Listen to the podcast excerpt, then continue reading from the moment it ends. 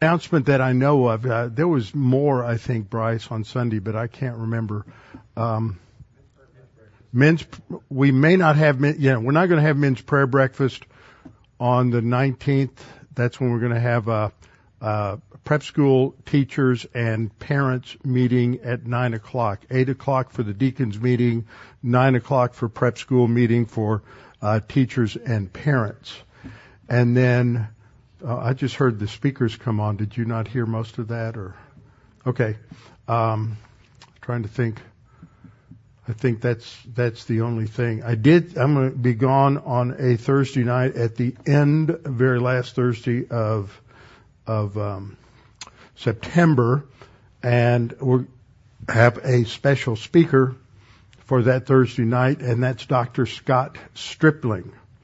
He was the, he is the uh, dig director of the uh, excavation at Shiloh where we went on the Israel trip this last June, and they have discovered just tremendous things there. And then also he was involved about a month ago. We had Aaron uh, Lipkin here, and Aaron talked about the discovery of Joshua's altar and the discovery of the curse tablet there. Uh, and that was a result of the work that Scott was able to provide on going through all of the stuff that had come out of the dig uh, from 40 years ago. So that there, he's going to have some great things to say, and I know everybody's going to um, uh, really enjoy that. I think that's the only thing I can remember in terms of of announcements. Okay, how shall a young man cleanse his way? By taking heed thereto according to thy word. Thy word have I hid in my heart that I might not sin against thee. Thy word is a lamp unto my feet and a light unto my path. Jesus prayed to the Father, sanctify them in truth. Thy word is truth. For the grass withers and the flower fades, but the word of our God shall stand forever. Before we get started, we need to make sure we're in right relationship with the Lord. That means that in silent prayer, all we need to do is bow our heads and uh, just as we think, tell God what we've done, and He knows exactly what our thoughts are, and so He will immediately forgive us of those sins and restore us to fellowship with Him. And so we always need to begin with that to make sure we're uh, walking by the Spirit as we get into our study of God's Word uh, this evening. So let's bow our heads together and after a few moments of silent prayer, then I will open in prayer. Let's pray.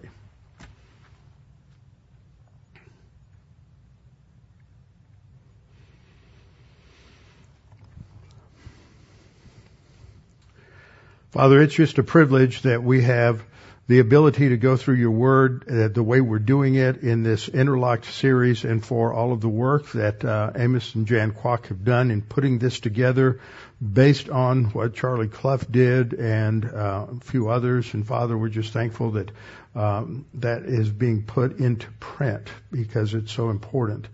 Father, we're just uh, thankful too for the kids that we have in this congregation and for the opportunity to uh, teach them because they are the battlefield uh, for this next generation, for the future. And it is so important to, for parents to train their children, their grandchildren, to think biblically.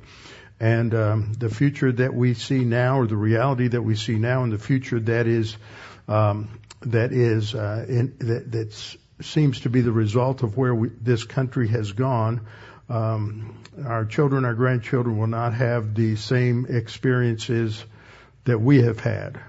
And things are around the world are being impacted in the same way. And so it is so important because the world still needs missionaries and it still needs uh, pastors and still needs strong believers to stand firm for your word and to shine as lights in the midst of a wicked and perverse generation. So Father, we pray that as this teaching goes out, that you would use that to really help parents, grandparents, Sunday school teachers, others te- teach your word faithfully. And we pray this in Christ's name. Amen. All right, we are continuing in the interlock series. This is lesson three, part one, and there'll probably be only two parts in this lesson. It is not quite as detailed or as significant as the uh, really the previous two dealing with a number of things, although everything here is significant. The, actually the lesson's not quite as long to read, but there's going to be some corrections that I make on the way the, the lesson is written, and these are things that I have had, uh, very profitable discussions with Amos and Jen, um, about. Um, because they've also developed a curriculum on the spiritual life based on what I've taught, and so they asked what I, they sent all their material to me to critique it, and so we've worked through some things that uh, were not quite on target. So I'm part part of it, and it really hits in this lesson too. So that's uh, I've already sent these slides to them. Um, earlier this afternoon so that they could look at those. Uh, there's no conflict on it. It's just there's confusion about a lot of these important things in terms of the makeup of human beings and what um, and the whole issue of what spiritual death means and what regeneration means. And there's a um, a man who has um, been uh, a Bible student for most of his life. He's a little bit older than I am, and he has been working on this problem of uh, investigating what different theologians say about and define regeneration. He's got about 350 pages on it, and it's amazing how few uh, theologians, and I'm talking about the guys that we would consider fairly decent, okay, that, they don't agree on this. They, there's just confusion, and a lot of it's just based on some what I consider to be some inadequate exegesis. But we'll get into that. So we're going to look tonight at the beginning of this of this third lesson, which you can download from uh, the links that are there on the Dean Bible Ministry site. If you go back to lesson one, Barb's got all the links in there and you can just download those. And I encourage you each week to read through these, these lessons. They've just done a marvelous job putting all of this uh, material together. And so we have seen the creation in the first lesson. We have seen the um, alternatives to God's to the biblical view of creation, uh, the rise of paganism, and why in the second lesson and that, of course, introduced us to the fall. And now the question is what happened as a result of the fall? What happened to the perfect world? But we're going to stand up first of all, and we're going to work through our timeline and have everybody uh, remember your motions, your hand motions, and have get the blood stirring just a little bit, so we can go go through this. These are the main events in the Bible. So uh, we go through this in probably about 15 or 20 seconds. I can't even see the second hand back there to uh, figure it out, but that's okay. I've got a counter on my on my slide that I just saw, so we'll wait about another five seconds before we get started. Creation, fall, flood, Tower of Babel, call of Abraham. Then there's the uh, Ten Command, no, Exodus, that's right. I, got, I was going backwards. I, I knew it was wrong. Okay, Exodus, Ten Commandments, and then there's the conquest. After the conquest, there's the kingdoms, and there's the split up into the northern and the southern kingdom, and then both kingdoms are ejected from the land by God, and then there's a partial return. Following that, there's a time when there's no revelation, and then the Messiah comes, and so Jesus is born. Then he is crucified on the cross. He's buried. On the third day, he comes forth from the grave, rises from the dead, and then on the 40th day, he ascends to heaven. And then he sends the Holy Spirit, and it's the beginning of the church. And so the church age is the time in which we live, and it ends when Jesus Christ comes in the air and uh, raptures us to be with him uh, forever. And then at the end of the tribulation, he returns to the earth at the second coming and he will establish his kingdom. And then at the end of the kingdom, there's the great white throne judgment. So you see, we did that in just about a minute. If I hadn't messed up, we'd have done it faster. That's pretty good. Okay, you can be seated. So this is what we're going through, is this timeline developing these coat hooks. We have the creation, that we have talked about where God created everything in six literal days. I saw a wonderful video yesterday that I would encourage you to uh, find. Uh, if you look for videos by Jason Lisle, L-I-S-L-E, uh, Jason is, I think he just has his own ministry now, but he is um, a, a, very solid creationist. He has his PhD in astrophysics. Um, I believe it's from the University of Colorado. He's written a number of books. Uh, he's been very active in uh, speaking and writing about uh, creation science for at least, I think, the last 20, 20 years. And this was on astronomy, and it was a talk he gave at a Calvary Chapel and I can't remember where it was, but it was recently. If you get to the, if you just do a search on him on YouTube, it'll probably be one of the first ones that came up, and it was just like two months ago that this was uploaded. So it, it's based on some of the more recent discoveries um, with the various. Uh, t- the, there's the Hubble telescope, and what's the one that was just out there? What? James Webb. Yeah, the James Webb telescope, and uh, fascinating. And how anyone who gives thought to how many systems there are in just, just physically in the universe can think that, and how they all interact and all the differences can either A, think that there's, um, it all happened by accident or B, that there's life anywhere other than the earth. It is so clear that God made the earth to be ha- inhabited. He didn't make other, other, uh, planets to be inhabited. So there's a big difference there. And so, um, you know, it's just very, very good. I, I just was amazed. And it's always impressive when we get into the details of God's creation and we realize how, how much there is there. I mean, just we think of the fact. Just, just I was just thinking about our body today. Psalm 139 says our bodies were fearfully and wonderfully made. And that doesn't mean you're going to be good looking and appealing and all of those other things, but you just think about the various systems you have that make up your body. You, have got your cardiovascular system. You've got um, the respiratory system. You've got your digestive system. You've got your all, all the neurology and everything. Your nervous system, and those. And, you know, when Darwin came up with his ideas on evolution, they didn't know a whole lot about these things. They thought the smallest thing related to biology was a cell, and now there, there, there's so many components that are submolecular now that that, that it, it, to believe that anything came together by chance is the probabilities are astronomically impossible. But they didn't know there were all those different options. But just, you just think of all of the components, take your respiratory system and the kind of material that developed into your lungs. And then you think about how many cells are in your lungs. And they're not all the same. They all have different, different jobs that they do.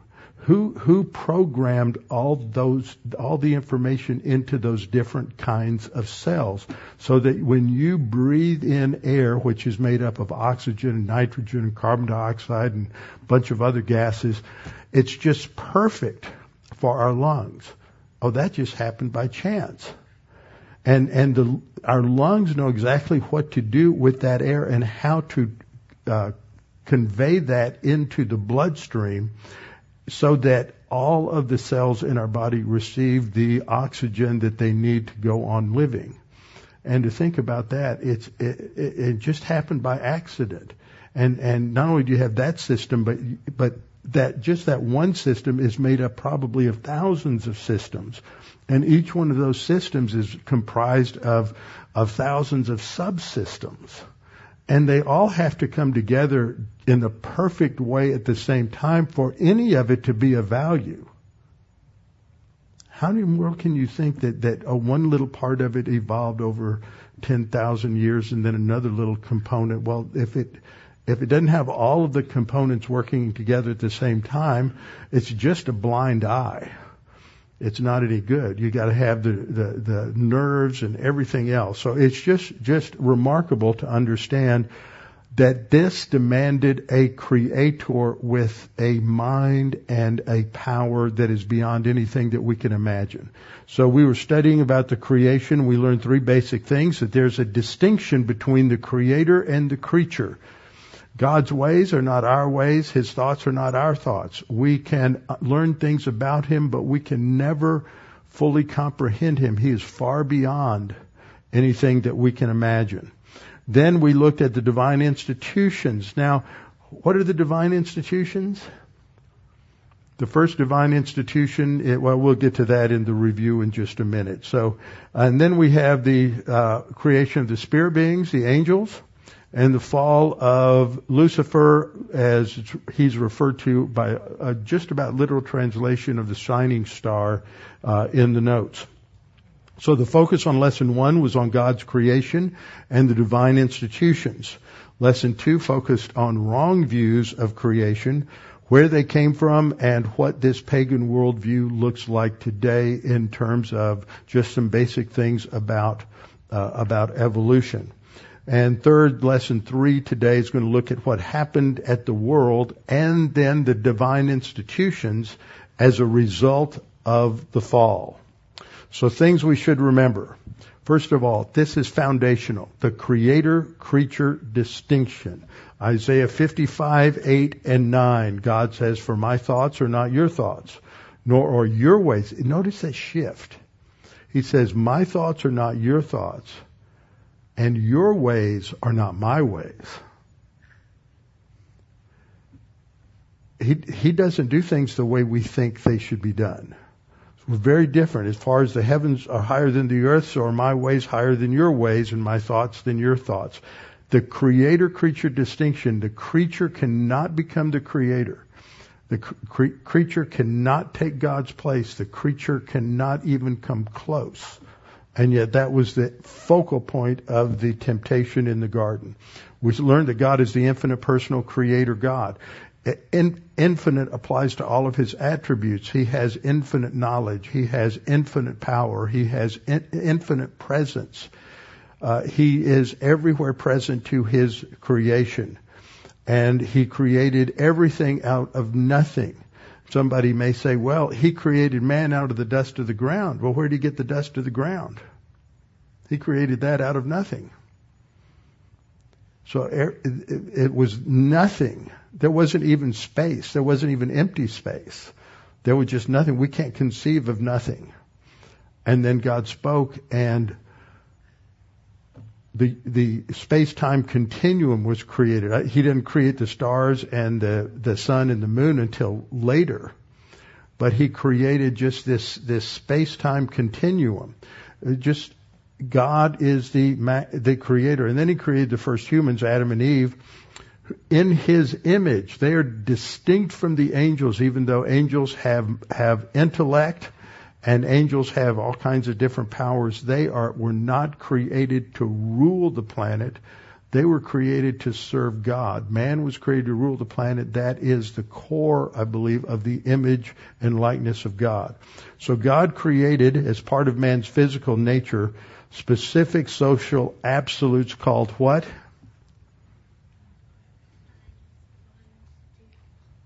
Did you, did you, Catherine? Divine institutions? Right, very good. Okay, and what are they? Responsible choice. Very good. And the second one is marriage. Don't be so shy. And the third one is family. Good. I have always thought understanding the divine institutions is critical to understanding history, to understanding causation in history, and, and many, many other vital things. Foundational to understand law. Six, we looked at things that shape a biblical worldview. First of all, the creator-creature distinction is foundational. What is the ultimate reality?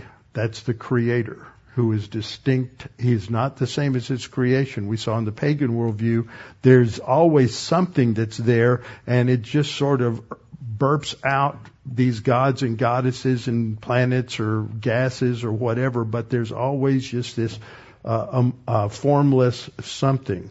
So in the creator creature distinction, there's one God. He is totally different from man. Man is totally different from the animals and the rest of creation. We're not on a sliding scale. Uh, you and I were taught that man were the highest form of animals, and that was a bull-faced lie. We're not animals at all. There's nothing about us that is connected to the animals. Second, there is a personal, infinite, sovereign God. Uh, the gods and goddesses that people come up with and invent are either infinite, which means they're so far out there nobody can, can, there's no personal relationship whatsoever, or they are so personal they have all the flaws and failures and sins of every human being, and they're not infinite. So that, the Bible teaches a personal, infinite, sovereign God and that He is the ultimate authority. In terms of His ultimate authority, it is Yahweh God alone who is the ultimate authority. And it is Yahweh God who determines right and wrong. The creature does not determine what right and wrong uh, is. And Yahweh God created human beings in a specific way that it, the more I think about this, the more I realize that there's nothing about anything physical in our planet that was accidental. That God created everything down to the smallest minute particle to the to the largest uh, galaxy. Everything is created with a purpose. We may not understand what it is, but everything has a purpose and a significance and it all interconnects and intersects. And so everything about us is the way it is because God has a plan or a purpose. Most of you are probably old enough to remember when uh, the medical prof- profession said you don't need your tonsils and you don't need your appendix, you can just take them out. And so a lot of you don't have either. And uh, then later they discovered, about 30 years later, they discovered, oh, these are uh, vital for building and developing and maintaining your immune system as well as many, many other functions. So uh, science is not always right. So we have this bit, uh, creator-creature distinction, but it is Lucifer, the shining star, who wanted to slide up the scale and be God. His attack plan was uh, as he approached Eve was to simply refer to God as Elohim, a way of diminishing God, because the other angels are often called Elohims in the scripture. And so God, he's trying to lower God down to the level, he's just another angel. And so you, you can be like him. You can slide up the scale and be God. Uh, in the pagan worldview, there's uh, for eternity, there's this chaos and chance. Every chaos and chance rules everything.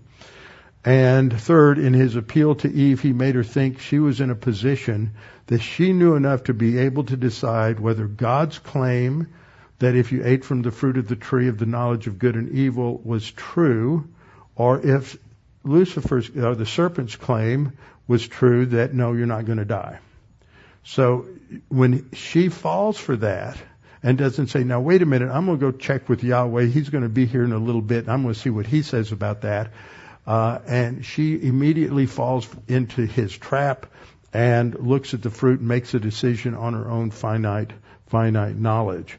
So we have the beginning of the pagan worldview from the Garden of Eden, and in contrast to a creator creature distinction, you have the continuity of being where man can slide uh, up and down the scale of, of being. Uh, second, it's the universe instead of being ruled by a personal sovereign God is ruled by impersonal fate and chance. And the ultimate authority in the biblical worldview is God, and there is no authority except the individual self on the pagan side. And now the self is so glorified that we're that the cultures are fragmenting, fragmenting, because when everybody's an equal authority, the only the only thing that can bring order is is power, and power becomes the great uh, the the great attraction is who can control the masses. So Satan tricked Eve into thinking she had ultimate authority over her own life not God, and so self became uh, became important. So Satan was promising Eve she could be like God and could just slide up the scale from creature uh, to creator. So the pagan worldview always suggests man can move up the scale to be God, and we see that in uh, evolution. So uh, Satan, the shining star, wanted to promote himself to be God, and he failed and came under divine judgment. And then uh, the shining star enticed and deceived mankind that they too could be God. So we saw that this pagan worldview came from Satan, and he deceived Eve and uh, planted the idea in her thinking, and then after she fell for it, she enticed her husband. So what the pagan worldview looks like today is a continuity of being and evolution. It is not science.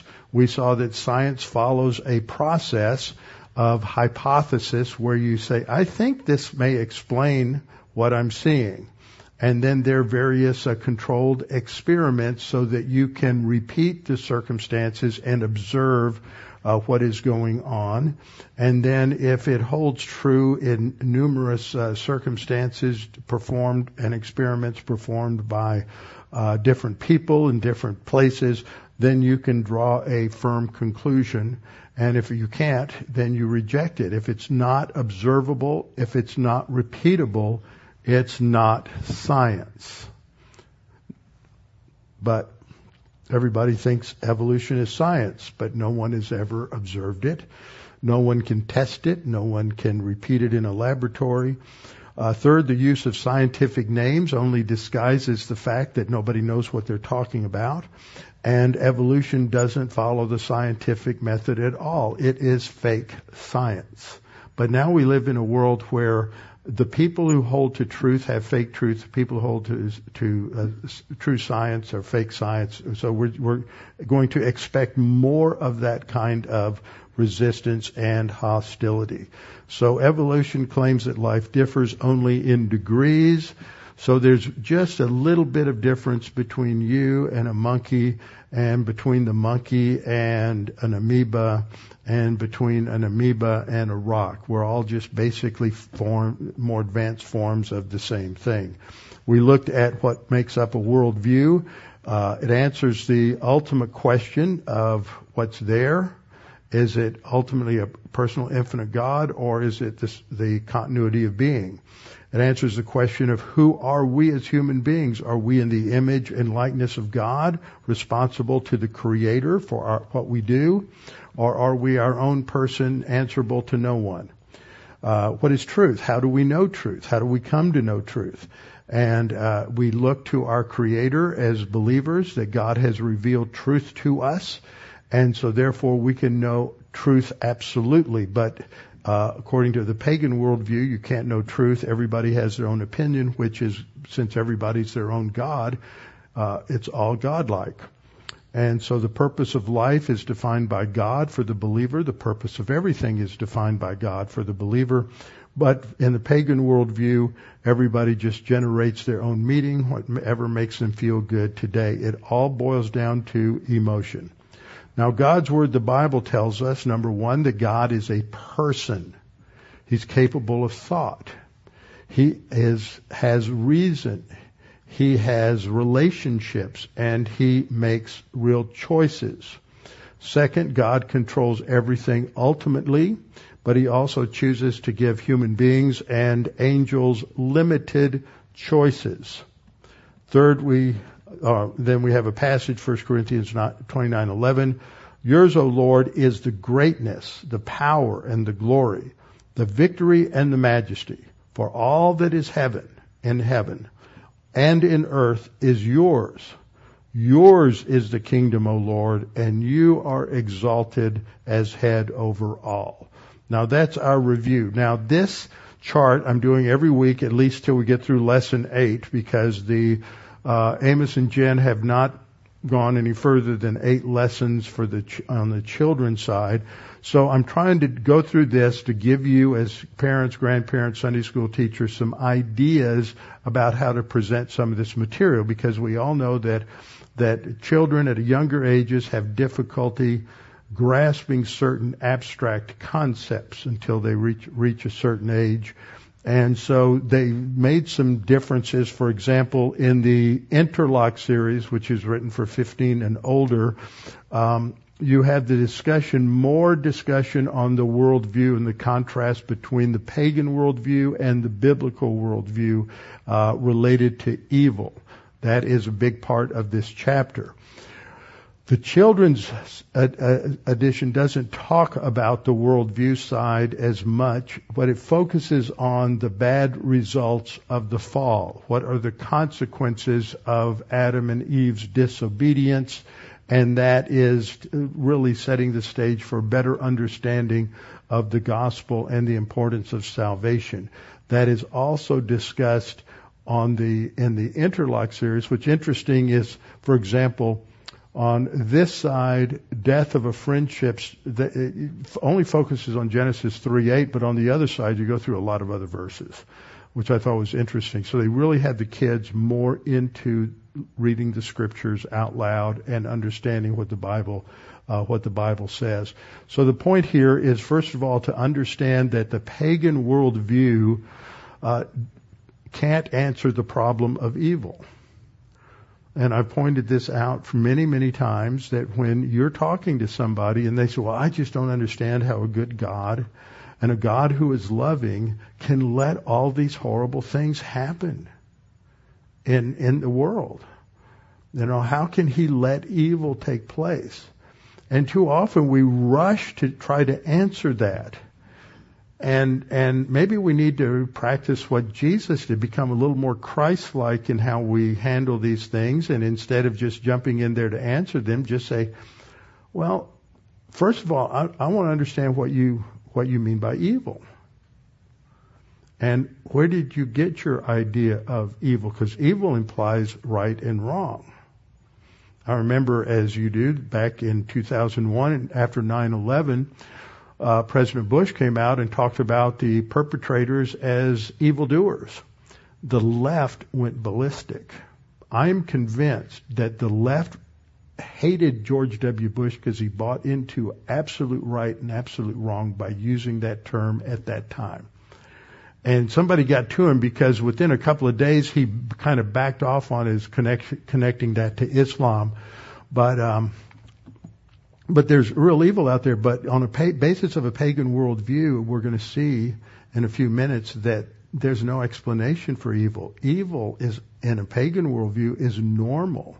Not only is it normal, without evil, without death, without pain, without suffering, without the struggle for existence, you can't have evolution, which is their their um, main reason of explaining how everything got here.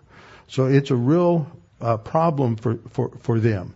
So in a biblical worldview, evil is bounded by God. It had a beginning, it's going to have an end, and then he's going to restrict it off into a prison called the lake of fire and isolate that away from everything else uh, in the creation. So this is this is the key. And then um, in the we'll get to part of uh, most of this, I think, talk, today, talking about the consequences, uh, the consequences of death. So, what we see here as we go forward is that we need to talk a little bit more, explain a little bit more about the immaterial part of man and the material part of man, uh, sort of correcting what is in uh, in the curriculum as it's written now. I know that's going to be changed. So what we see in the pagan view of evil is that the gods and goddesses sin. I mean, just think about it. If you've read through any kind of of mythology, you know that the gods and goddesses, whether the Roman gods and goddesses or the Nor- and you know you have the uh, Viking, the Scandinavian gods and goddesses, and they're all over Marvel comics and everything now and yet they sin. They have all kinds of human flaws and failings. Uh, you, you, go through any system of religion, whether that you're talking about the gods and goddesses in India or in Peru or among the Aztecs or uh, among the ancient Babylonians or Persians, they all have flaws and failings. They all sin. Now, where did they come from? They came out of some primordial chaos that you just go back far enough in the history of the universe, there was something there, and uh, they they in the mythology they don't really define what it is. It was just chaos, and then out of this chaos sort of spins out these gods and goddesses. And then they have all these problems and they'll get in wars with one another and then one of them will kill another one and slice the other one up and out of those body parts they make the planets and the sun and the moon. And then, uh, then they will maybe take the blood and mix it with the dirt and make human beings. They have all kinds of different stories about this. But what you have is that there's, there's evil in that. And so they conduct themselves in an evil way. So the second point is that since they sin, evil has always been there. In pagan worldview, ancient pagan worldview, sin and evil are always there. It never, it, it's part of the chaos. So under the third point, sin, evil, injustice of all kinds, social injustice, legal injustice, whatever it may be, economic un- injustice, inequity, unfairness, all of that is normal if you start with a pagan starting point. And it can never be removed because it is inherent to the nature of their ultimate reality. And when it comes to the modern view of evolution, death is what advances evolution. You've heard the phrase the struggle of the fittest. So you have these various life forms that develop and it's a struggle to survive and if the, the weak ones die and then the ones who've had the so-called positive mutations, then they will survive and be passed on to their descendants. Of course, nobody's ever witnessed that. Nobody's ever seen it actually happen. And nobody can do anything except create a nice science fiction about it. So death advances evolution. That means if if things don't die, evolution can't happen. So death is normal. Death is to be desired. Suffering is to be desired.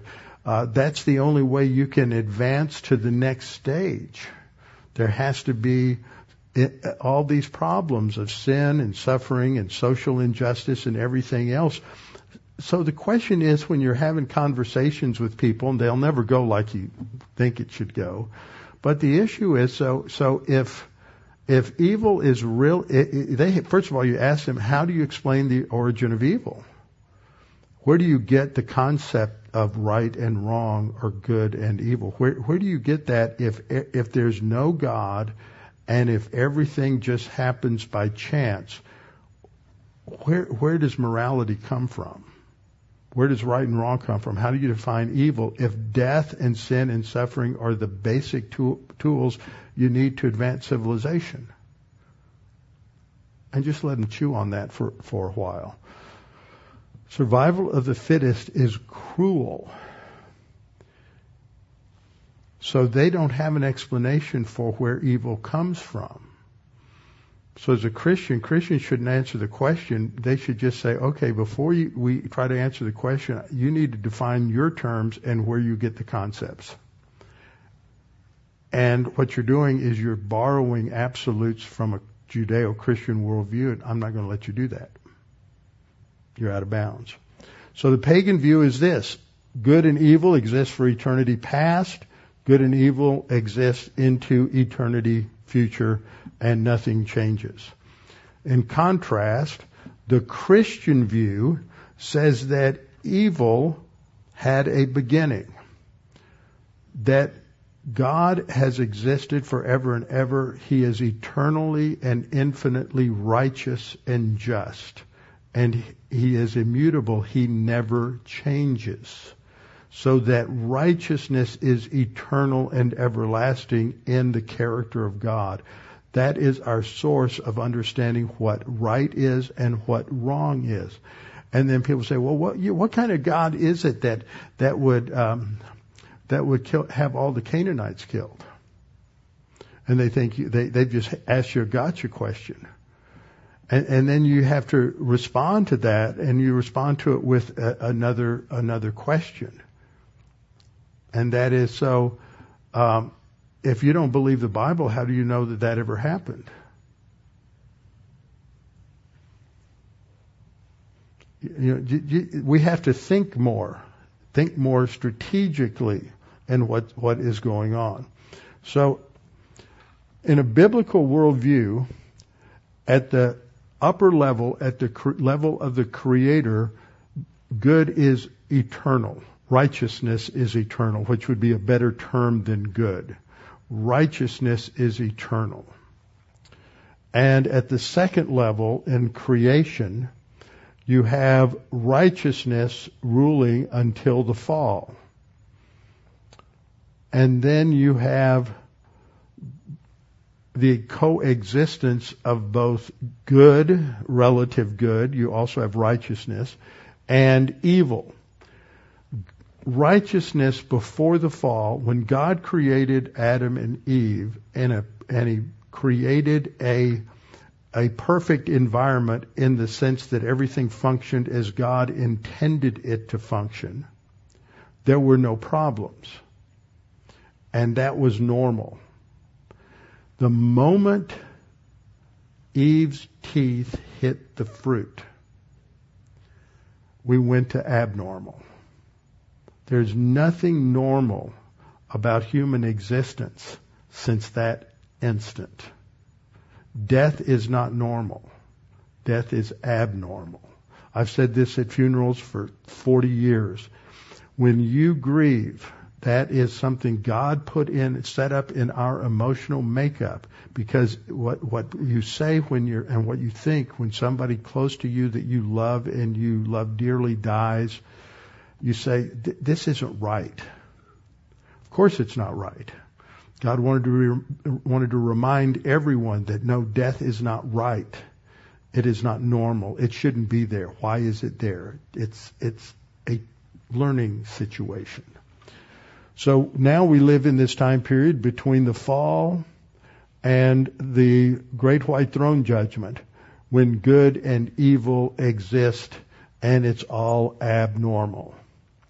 And then after that, God will separate out that which is righteous to heaven and that which is evil is confined to the lake of fire, restricted and that set off. We read in Revelation 21, 1 through 3. John says, Now I saw a new heaven and a new earth, for the first heaven and the first earth, that's the one we're in now. The first heaven and first earth or actually the old heaven and old earth, had passed away, and there were no more seas. Then I, John, saw the holy city, New Jerusalem, coming down out of heaven from God, prepared as a bride, adorned for her husband. And I heard a loud voice from heaven saying, Behold, the tabernacle of God is with men. The word tabernacle means dwelling. The dwelling of God is with men, and he will dwell with them and they shall be his people. God himself will be with them and be their God. I want you to notice that there's going to be a new heaven and new earth, and that in the new heaven and new earth there won't be a salt sea. Now think about that. Well, that has implications for understanding some things in Genesis 1. Because you have a, a, a mirrored reflection between the two because we're going to learn also in that section that that God is going to uh, there's not going to be any light there's not going to be any sun and moon in the new heaven and new earth that God himself is going to illuminate everything with his glory. So how are they going to tell time? That's my question God will wipe away every tear from their eyes. There will be no more death, no sorrow, nor crying. There shall be no more pain, for the former things have passed away. See, all that is associated with sin and evil is gone. Then he who sat on the throne, which is always God the Father in Revelation, said, Behold, I make all things new. And he said to me, Write, for these words are true and faithful. And he said to me, It is done. I am the Alpha and the Omega, the beginning and the end. I will give of the fountain of the water of life freely to him who thirsts. That is a great passage for the freeness of God's grace. Then at the end of the chapter we read, But I saw no temple in it For the Lord God Almighty and the Lamb are its temple. The city had no need of the sun or of the moon to shine in it, for the glory of God illuminated it. The Lamb is its light. And the nations of those who are saved shall walk in its light, and the kings of the earth bring their glory and honor into it. That's just phenomenal to understand that and think about that because what happens is because of Lucifer's sin at the beginning, and then God r- renovates the earth and the universe and puts man in it, and then man sins. Nothing since then has been normal, and all, everything that is happening throughout human history has to do with dealing with the results of that original angelic sin and then restoring the universe back to what it was at the very beginning. So there's no sin and God is dwelling with man. He created man for fellowship. Not that he needed it because he has an eternal fellowship in the Trinity. He's not like Allah who's all, just out there all by himself alone forever and ever and uh, desperately needs something in order to be somebody. Verse 25, its gates shall not be shut at all by day, there shall be no night there, and they shall bring the glory and the honor of the nations into it. It's going to be kind of like living way up north in the North Pole during, uh, during the um, summer. You've just got sunlight 24-7. Uh, but there shall be by uh, there shall by no means enter it anything that defiles or causes an abomination or a lie, but only those who are written in the Lamb's book of life. And so we see that God is going to restrict um, restrict everything.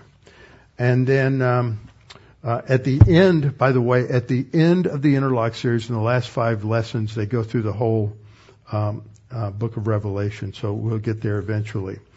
So we see that the old heaven and old earth, that's this one, is replaced by a new heaven and new earth, and then God is going to dwell uh, with His people. And evil will be, and all of its consequences will be removed. But how does God solve the problem of evil? How does he solve the problem of sin? Well, that takes us to the next section, which deals with the promised Savior.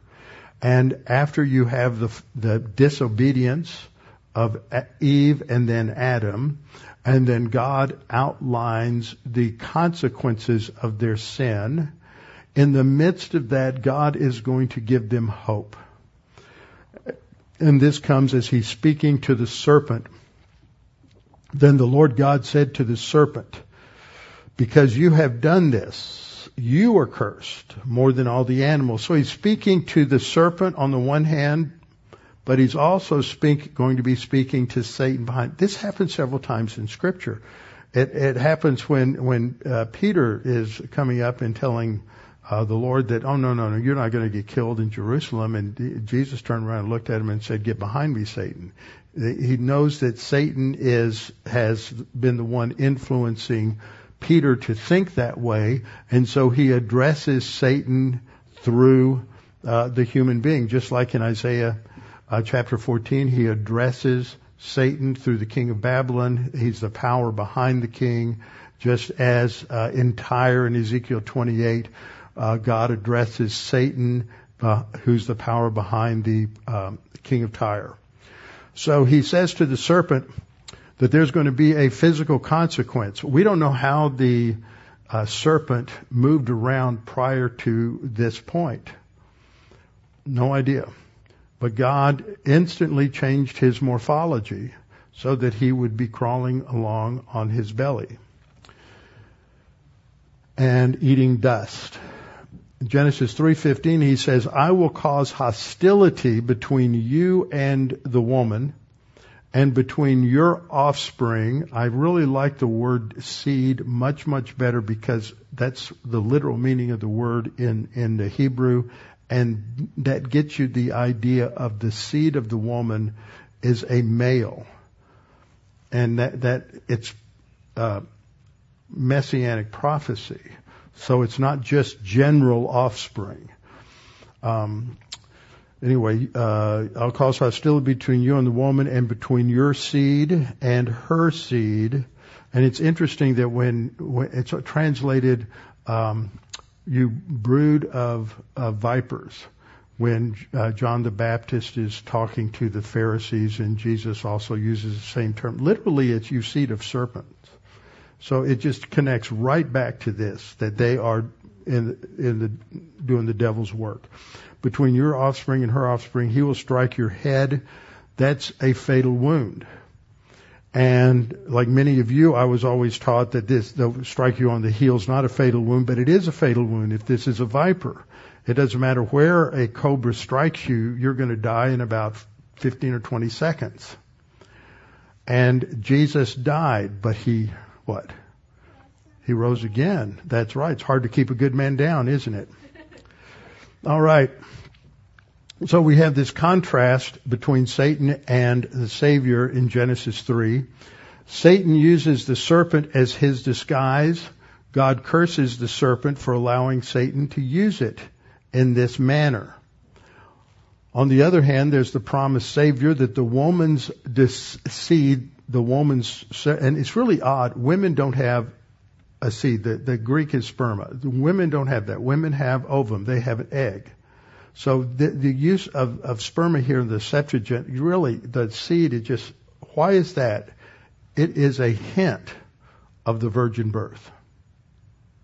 From the very beginning, that's why this is called the first gospel, first mention of the gospel, proto-evangelium. So, no mention of a father, born only of a woman. So Satan, God says Satan and his followers will be at war with the promised Savior and those who are allied with him. And the woman's offspring will be at war with Satan, but that the seed of the woman will destroy Satan. Satan will receive a head wound, which is fatal, that which will de- destroy him. But the promised Savior will receive a wound on a heel. He will die, but he will rise from the dead. So we have progressive revelation here. This is the first explanation of the gospel.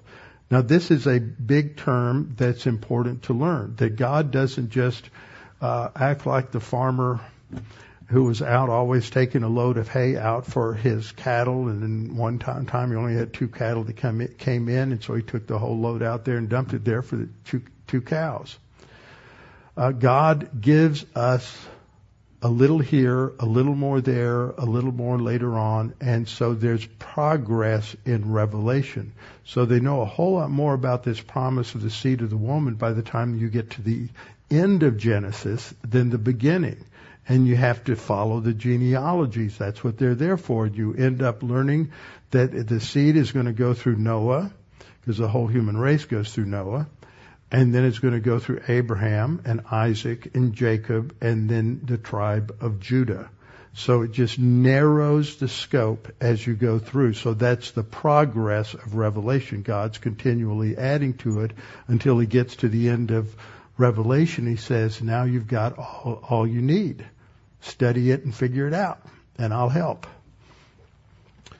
So we come to the first question here, which is what happened to the perfect world after the fall.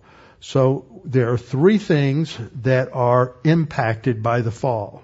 There is mankind. Human beings are become corrupt. We become spiritually dead. And then creation itself is going to be uh, groaning under the curse and under judgment. And then the third is the divine institutions are going to come under attack. So we'll probably just get through the first part tonight and hold off on the latter later on. So what happens to mankind? What happens to Adam and Eve the instant they disobeyed God? Well, prior to sin, man was composed of three parts. He has a physical body, he has a soul which is comprised of his mentality and his conscience and his uh, self-consciousness and his volition. And then he had a human spirit. And I, the way I express this is the human spirit is that immaterial part that fit over, you know, those four parts of the soul like a glove. And while the, the four parts of the soul are connected to the glove, then a human being has is God conscious, understands God, can understand the things of God, can have a relationship with God, and his intellect and his will and his conscience and his self-consciousness all work the way they were supposed to. But when Eve and Adam ate the fruit, the human spirit died. It either became inoperable with them or something, but it's no longer functional, and we call that spiritual death because the result of it is that without the human spirit, the soul could no longer connect with God. And that is spiritual death, so that man has a body and a soul. And as a result of that, he is separated from God the legal penalty for sin was spiritual death. In the instant, at the moment you eat of the fruit of the tree of the knowledge of good and evil, you will surely die.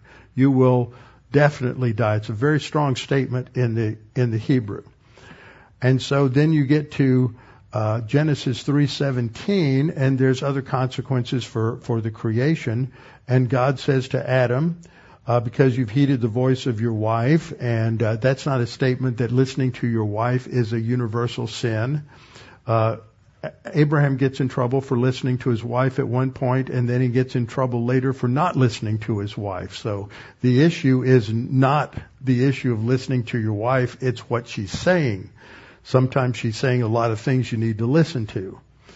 So uh, you heeded the voice of your wife and have eaten from the tree which I commanded you, saying, You shall not eat of it. Now cursed is the ground for your sake. So the the ground, the the physical earth, is now under judgment, and that's going to impact. Before you you worked, you took care of the garden, and there were no problems. But now in toil you shall eat of it all the days of your life. Prior to sin, there were no thorns and thistles. There were no weeds. Now, I don't know about some of you, but if you've been trying to grow a vegetable garden in Texas during this, this hot summer, then you probably just have a huge weed bed out there because it's been too hot for you to go out and work the soil. Uh, otherwise, you'll have a heat stroke. So all you've got is weeds that come up to your shoulders because we have had enough rain to, rain to keep the thorns and thistles growing. And then uh, 319, in the sweat of your face and every other pore in your body this summer in Texas, uh, you'll eat bread till you return to the ground. For to dust you are, and to dust you shall return. That's the first mention of physical death. So the Bible talks about death in several ways. Three of them are the death of friendship, the death of that spiritual relationship with God who came and walked in the garden and taught them and talked with them every day. Second, now there's the death of the body. And third, the eternal death called the second death in the Bible, which is the lake of fire. Now you remember that when God made Adam, he made him from the from the soil. He made the soil a certain way so that it would have the necessary components so that when he started pulling it together, he could make a human body out of it. And most people just think that the dirt was already there. No, it, it's like that. My favorite creation joke is when some scientists developed the ability to make, create life in the lab. And he said, we don't need God anymore. We can create life in the lab. So he challenged God to a contest and, and, uh, God said, okay, well, since you challenged me to the contest, I'm going to let you go first so you create life. And so the scientists reached down to get some dirt and God said, no, no, no, no, no. You have to make the dirt first from nothing. So we have, uh, we have God who creates Adam intentionally from the dust, the dirt, the soil, and God intended for man to live forever. There's one of the tree, the other known tree in the garden is a tree of, of life. So he intended for man to live forever. Death was not present. Death was not part of it. But because of their sin, God said that you're going to return to the dust of the ground. Um, Genesis 2 7, he formed man from the dust of the ground and then he breathed the breath of life in him. So it's a clear distinction between the immaterial and material part of man. and the material part can't function without the immaterial part. So that is when, when the human spirit is no longer functional or it's absent, then that happened instantly. That's the legal pen- penalty from the Supreme Court of Heaven. And so there's a separation between man and God. And it's evidenced right away because as the afternoon went, went on and the cool evening breezes came, uh, the man, that should not, the A shouldn't be there. Um, the man and his wife heard the Lord God walking about in the garden. So they hid from God.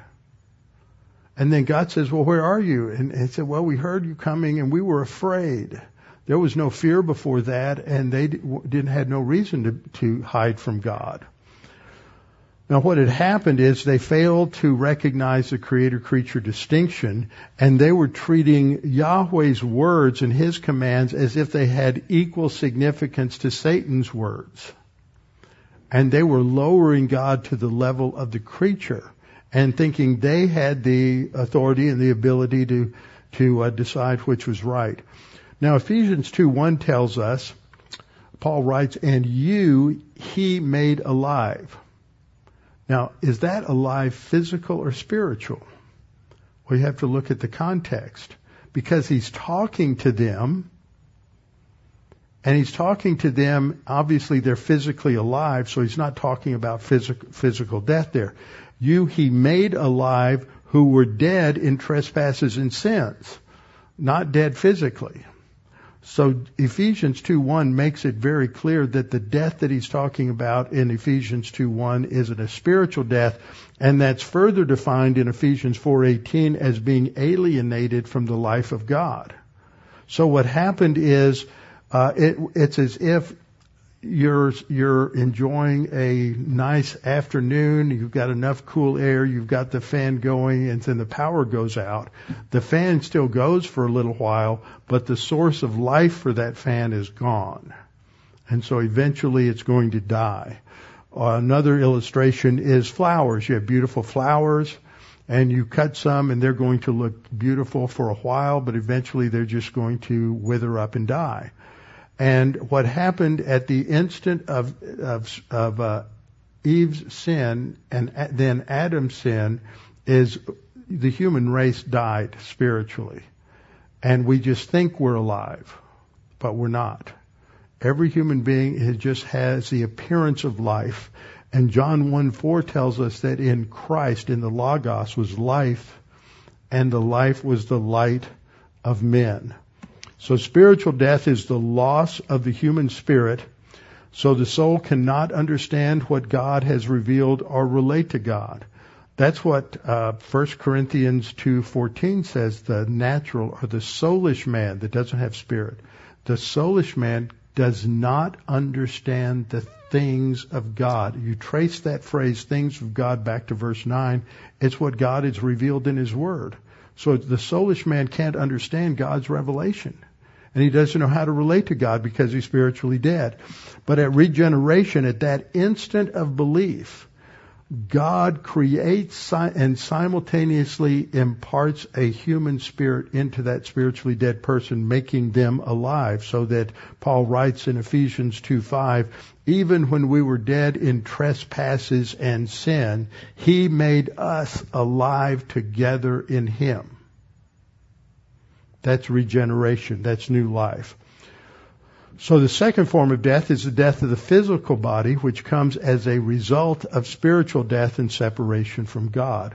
Man's, at physical death, man's immaterial part is separated from his physical body. So if you're an unbeliever and you're spiritually dead, your soul is separated from your body and it goes uh, to uh, a holding place uh, called torments. And if you are a believer, you've been regenerated, so your immaterial part is composed of a soul, human soul and spirit, and that goes into the presence of the Lord with some sort of, I believe, interim body.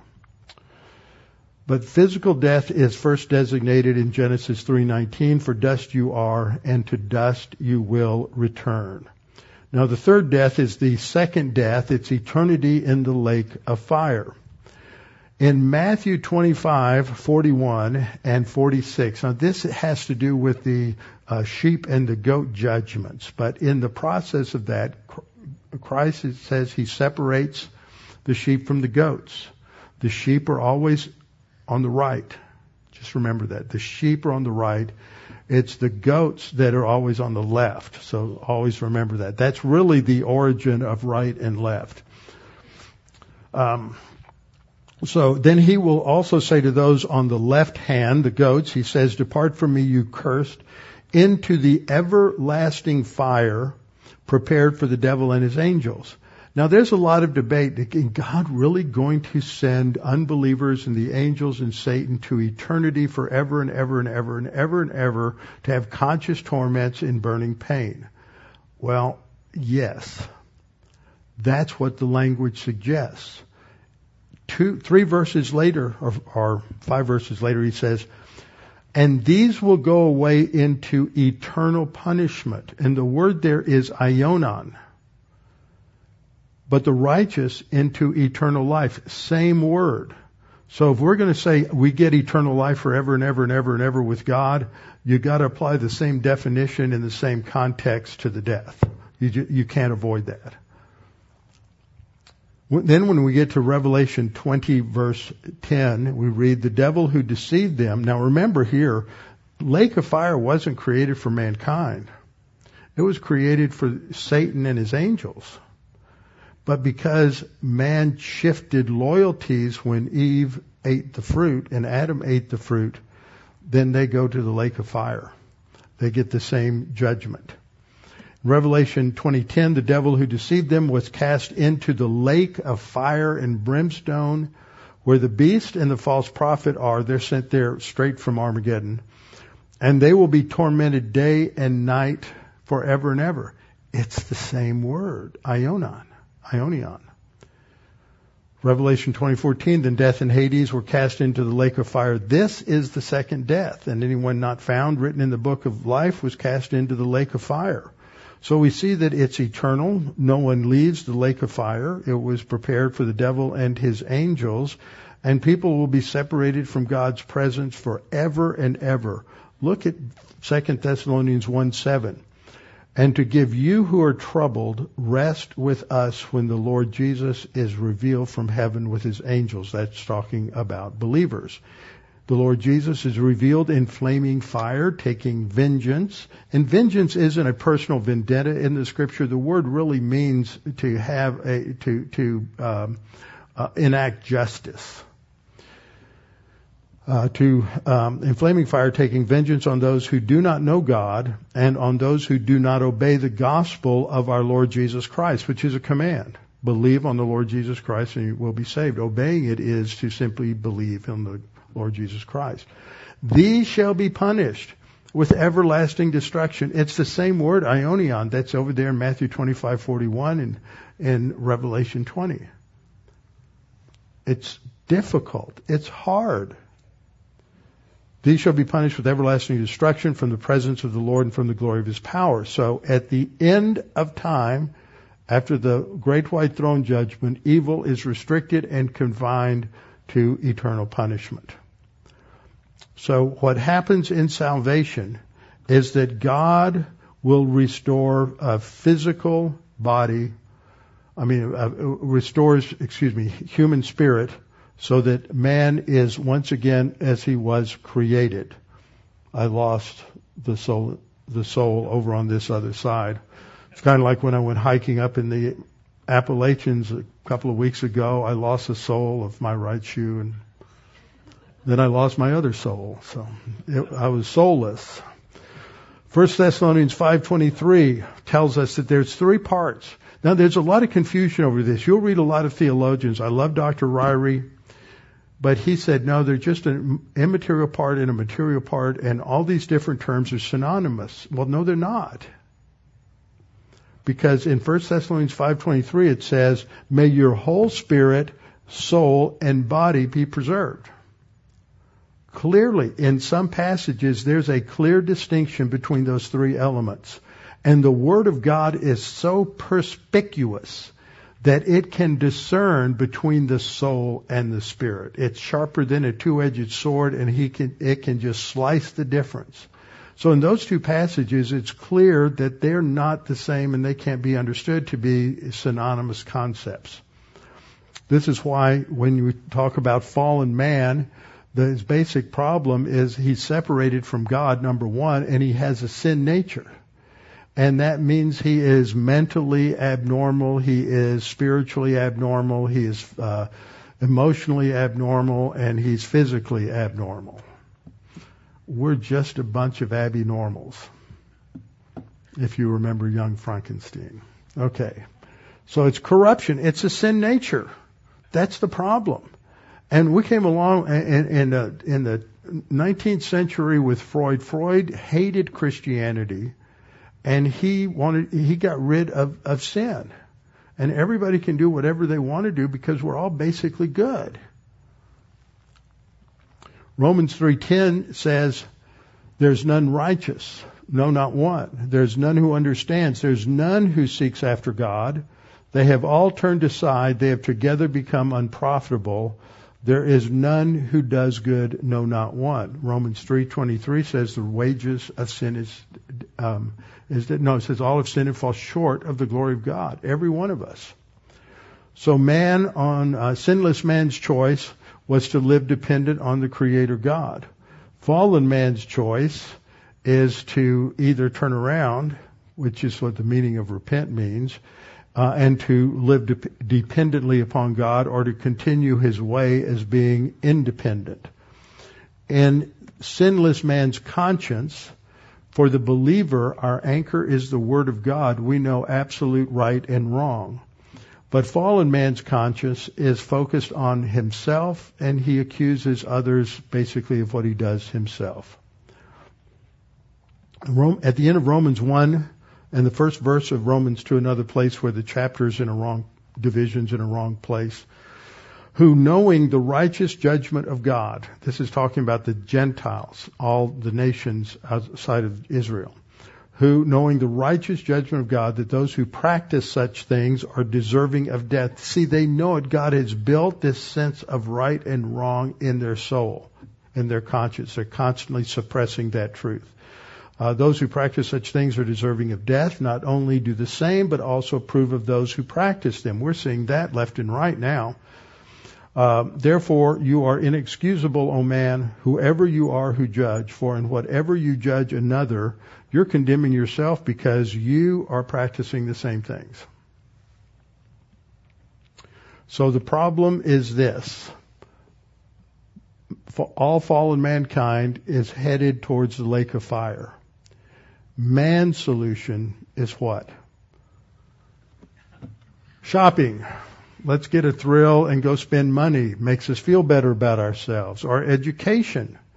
We're going to get educated so that we can do better in life and have more things and have more money in the things that money can buy or have a better career or supplements. Supplements like Jim Beam, supp- supplements like marijuana, supplements like whatever it is that you turn to to try to deaden the pain of a fallen, corrupt world. Or self-help books, in other words, human psychology. Man has false solutions, but God gives the only solution, and that's Jesus Christ who died on the cross for our sins. And the only solution is for us to trust in Him and turn back to God.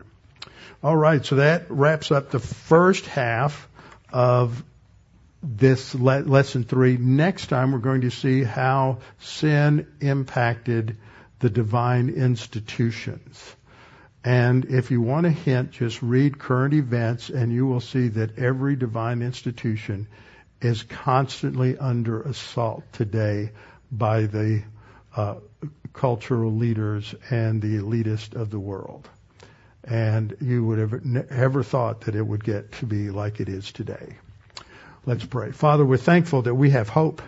We have hope because you are in control. You have uh, allowed man the freedom to reject you, to disobey you, and to rebel against you. But we know that when all is said and done, that your righteous judgment will prevail. And when we are with you at that time, we will not even remember what is going on today. It will all be separated from us and we will only know the beautiful, perfect joy of being with you and serving you in heaven and on the new heavens and new earth. So Father, we thank you for this, that our hope is in the Lord Jesus Christ, our hope is in his death on the cross, and our hope is in the uh, truth of your word, and that that brings us stability and joy even in the midst of whatever difficulties there are that we face. And we pray this in Christ's name. Amen.